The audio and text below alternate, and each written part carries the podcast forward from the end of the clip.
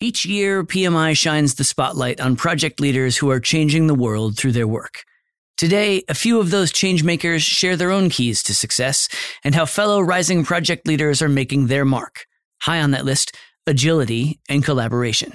Nowadays, I think it's much more integrated and the project managers are not just going by the books. It's more like, let's do it together, and they're more agile rather than whatever we've planned last month, let's go by that. It's more like, will it work today? Will it work tomorrow? If not, let's change it. The world is changing fast, and every day, project professionals are turning ideas into reality, delivering value to their organizations and society as a whole. On Projectified, we'll help you stay on top of the trends and see what's ahead for the project economy and your career. This is Projectified. I'm Steve Hendershot. PMI's annual Future 50 list serves as an introduction to an emerging class of project superstars, rising leaders who are championing innovation, fostering collaboration, and delivering results worldwide.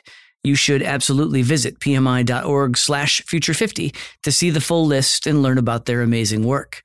On Projectified, we spoke with 3 Future 50 leaders to hear about what's made them so successful, pulling out a few tips that should be useful to other project leaders looking to deliver value to their organizations and the world. You already heard one Future 50 honoree, Luvvie Bhatia, a program lead at Amazon. We'll return to her later. Right now, let's head to Dubai. Projectified's Hannah LaBelle spoke with Kathy Johnston, the Chief Chocolate Officer at Mirzam Chocolate Makers. Yes, Chief Chocolate Officer. Sweet title, right? Kathy's work is all about creating chocolates that suit customers' tastes and honor local heritage, from the ingredients down to the packaging.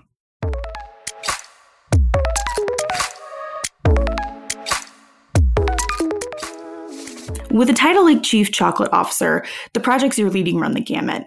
You have factory expansions, new products, there is the packaging and collaborating with different partners to create it. So what's one of the most impactful projects you've led? And what do you think is one of the biggest challenges you faced in that project? The biggest project I think that I have worked on was the building of our second factory. We had initially opened in late 2016, but it had taken about a year to build the factory and get the machines and put them in the way that we wanted and figure out how to make all the products we wanted to launch with. We did a lot of fast fail experiments. So we would launch a recipe, get feedback, see how the sales were. And a lot of that helped us to sort of create a product range that was really popular. But it also meant that the factory we'd started with needed to be revisited, as well as to accommodate the extra staff and storage. Building the next factory, we felt that even though it was quite soon after opening, that we really needed to expand and have a lot more efficiency. And I would say the biggest challenges came at the very end of the project. The machinery has started to arrive, the finishings are going in, the glass is going in, the paint is going in. And then we started to face a lot of issues commissioning and installing the machinery. And a lot of that was to do with COVID. The machines needed these specialist engineers that were supposed to come out to Dubai to help us install them. So to get around that, ultimately, we set up a small new team that commissioned the machines via Zoom with their engineers from the other countries that couldn't come out. Zoom was a wonderful tool to sort of help us be able to communicate, but some of these machines are very, very specialist, and there's a physical part of building the machine, but then installing the recipes.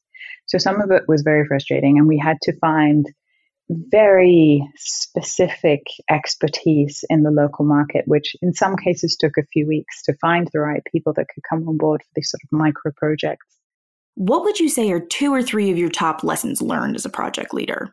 One learning for me is certainly to be very change ready and very flexible.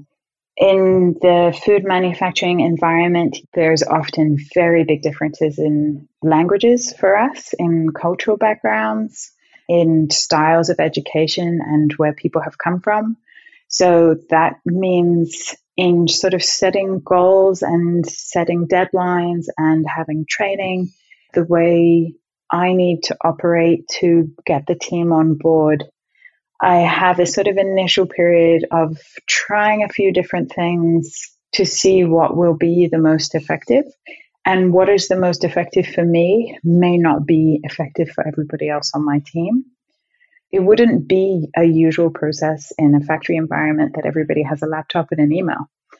So when you are trying to bring a team of 15 people along in creating a new recipe and bringing it to market, and you want everybody to be very engaged and excited about this project, but also be clear on the deadlines, clear on the batch sizes and the ingredients and everything else that we need to do, I need to be ready to change my process of project management or leading the team to really make sure that everybody is clear on what's going on.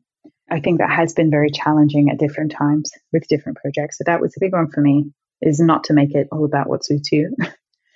I'd say the other one is to have some non-negotiable rules, but not many. You don't need to comment on everything. You don't need to change everything. If you have great people around you, they will do a great job without you needing to micromanage them. How have you seen your leadership style evolve over your career? Over time, I have become more comfortable with myself.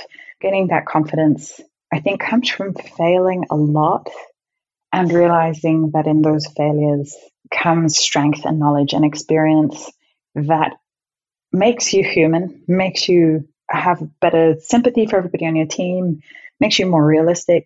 It's those failures, I think, that have made me far more comfortable in my own skin and my own style of management.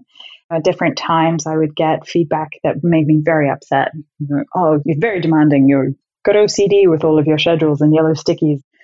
And I would be like, oh, no, maybe I should be one of those people that should have my office door open all the time and be caring and gentle, and maybe I should let go and not have quite so many yellow stickies on my desk. I don't feel like that anymore. Now I'm super happy with my yellow stickies. It's what I need to be able to do my job. I'm okay with the different failures, and I have more confidence to take bigger risks. They work one way or they don't work, or you learn something or it morphs into something else. It's a little bit of just age and experience. There's so many quotes about it, but I think there is truth, and failure is a wonderful, wonderful tool to help you move forward if you can accept it and process it. And over time, you come to realize that being able to be in a team environment or a meeting where you can say, oh, no, I know that that doesn't work. This is why I've had that experience. It's the encyclopedia that you need to be able to do your job well. Looking back at the projects you've led and your experience so far, what is something that has surprised you, whether it's something that happened in your career, in your leadership experience, or something that happened while you were leading a project? Oh, I think every time a risk pays off, I'm surprised. I've started to have a lot more fun with that, going, oh, I'm not sure if this is going to work. Let's try. That's always a big one for me. I'm far more excited about doing things where I really don't know whether or not it's going to have the sales impact or whether it's going to work. Like, we're going to run it. It was going to be an experiment. Risks sometimes do pay off. It's definitely worth taking them.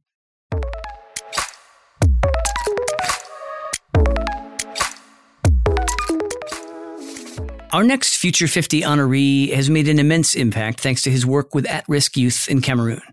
Christian Leke Achaleke is the executive director of Local Youth Corner Cameroon in Yaoundé. The nonprofit aims to empower young people to prevent violence and promote sustainable development.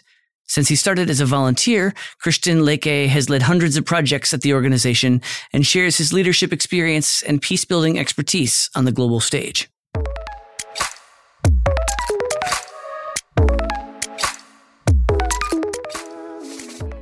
You've been involved with Local Youth Corner Cameroon for more than a decade, but you've also had many international experiences from higher education to trainings. How have all these experiences affected how you lead projects? My international experiences have really influenced my personality and, of course, the institution, and also our model in terms of leadership, in terms of respect for core values, in terms of ethics and morals, and many others. My background is very community-oriented and one-on-one, working with victims of crimes, perpetrators of violence, former violent extremists, former terrorists, you can name it. The model which I've had is that I'm connected to local community. At the same time, I'm connected to policy level. I serve now as a bridge where I take perspective from local community to influence global conversation. And then I take conversations from global to local, touring the world and being part of UN Security Council conversations and senior trainings and African Union Peace and Security Council briefings. I bring all of this back into the local community in terms of how do we localize this conversation. So many young people will be in my shoe from US to across the world would have preferred to stay there and get a good job. But we have the problem of brain drain in our continent. How do we want to change our countries? These were the thoughts I had. So this is the model which we've been working on. And as an organization, my other colleagues have been traveling. They come back home. We work together. And this has been the outcome of all of these learnings, these trainings, and the collaboration that we've been having. You bring up something really interesting, not just creating policy, but making sure it's implemented in a way that produces meaningful results on the ground. Do you have any specific examples of what you do on a project, from writing and executing to measuring the outcomes, to ensure real value is delivered?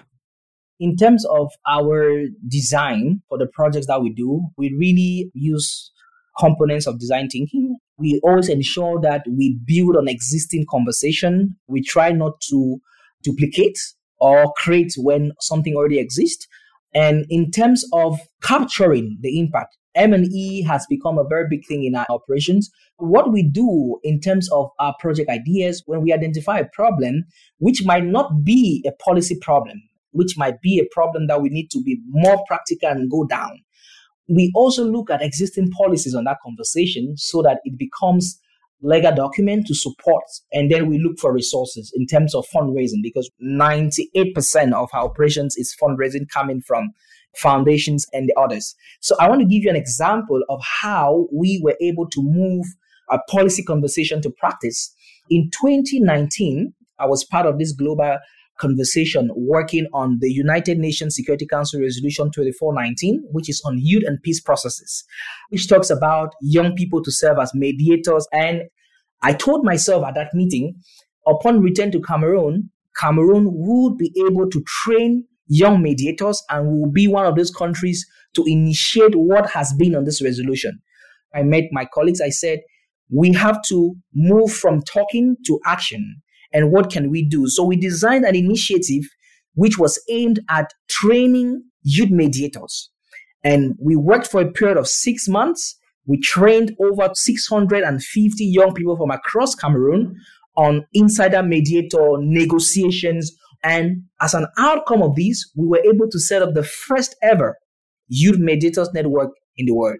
Initially, when we started mobilizing for resources, many people didn't want to fund us, but we had to be consistent. And when we were towards the end, we had the UN, we had the British High Commission, we had UNESCO and other stakeholders coming to say, we've never seen this before, where young people are implementing a policy which could have been sitting on the shelf somewhere.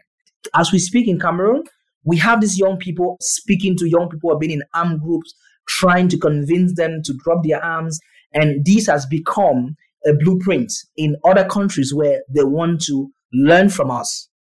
How does your experience in working to avoid violence translate to more mundane forms of conflict resolution of the sort project leaders encounter when leading a team?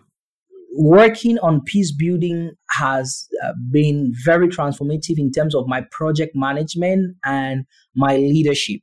And this is because peace building on its own, it's a set of habits, tools, beliefs that encompasses to what we prevent conflict. I learned how to be a leader, not a boss, because of the peace building tools, because even within work, we try to avoid conflict as much as possible because it might obstruct deliverables. So in terms of my leadership style, communication is top of my priority. In terms of accepting diversity, in the place of work, you could have someone with different religion, different race or whatsoever. And in terms of peace building, these are core things that we must uphold because peace builders are impartial. We listen and are solution oriented. In terms of managing risk and fear, sincerely, my work within conflict prevention and working in conflict hotspots speaking to former terrorists and others has really taught me about how to deal with my internal fear, how to accept colleagues in terms of their challenges and what they go through, how to work on my security level in terms of personal and in terms of institutional. It has also really raised my ability of being attentive, how to avoid being compromised, how to manage anger. These are the things that I've learned because my work exposes me to them. What skills are you seeing rising leaders bring to project management today? How are they influencing how projects are being run? One of them is being able to embed information technology into project. I started this 15 years ago, and I could really see how before it used to work. What we've seen is that young leaders now bring in a lot of these tools to facilitate using social media platforms in the most appropriate ways and being able to mobilize their peers using information technology. Another thing which I think young people bring to the table, especially in sub-Saharan Africa, is the fact that their leadership gets to speak to their peers. In our context, young people make up over 70% of the country's population. So young people in the game in terms of leadership now has shifted perspective in terms of attracting other youths who want to engage in initiatives and activities, youth who want to become entrepreneurs and others because they see their peers doing it. And in terms of innovation and risk-taking in business and social sector, there's always the importance to there. We are seeing continuously how young people are coming in with more daring and calculative approaches, which gives us an opportunity to maximize success of the work that we do.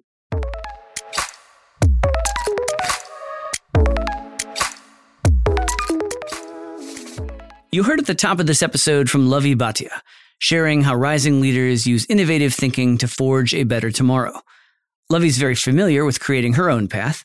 She started her career as a software engineer, but realized her true calling was leading teams. She spent several years at Airbnb in India, her work spanning operations, compliance, tech, and innovation. Now, Luvvie is at Amazon in London and shares a few leadership tips she's gained over her career.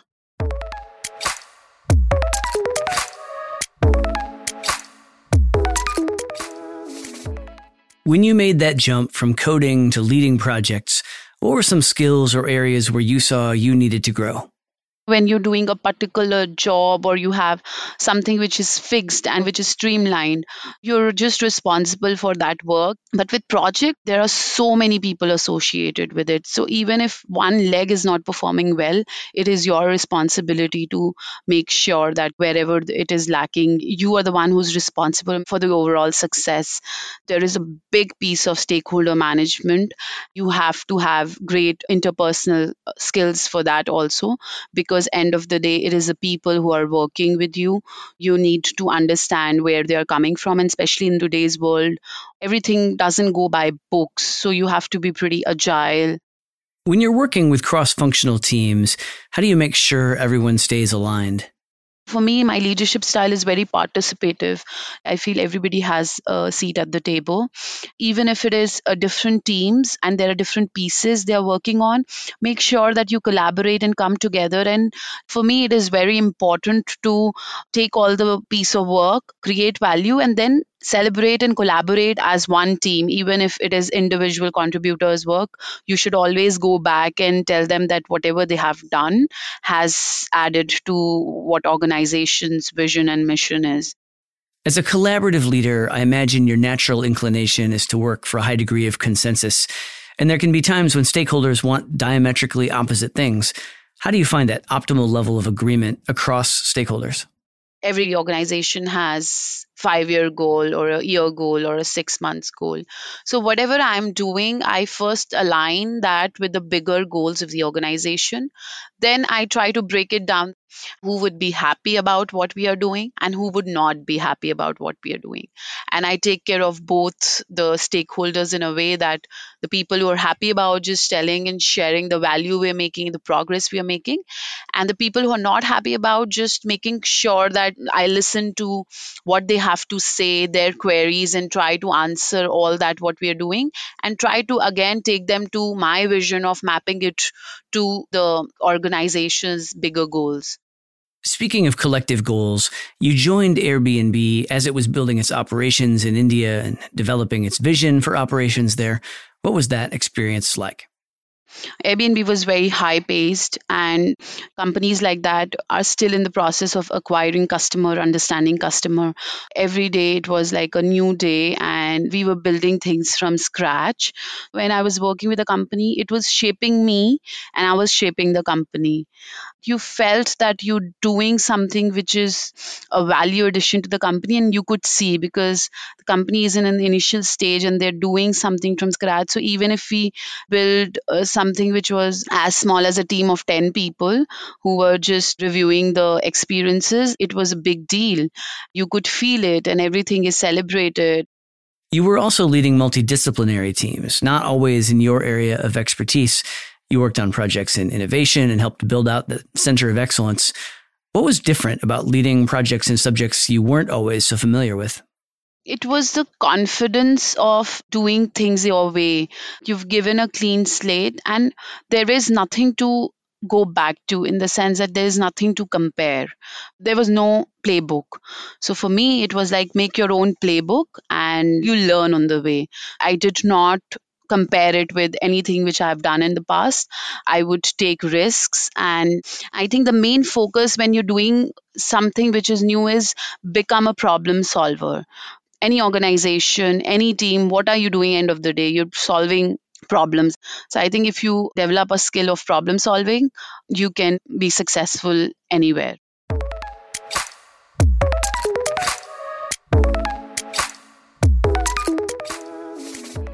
There's plenty of inspiration in this year's Future 50, and I encourage you to visit pmi.org/Future50 to meet the other honorees.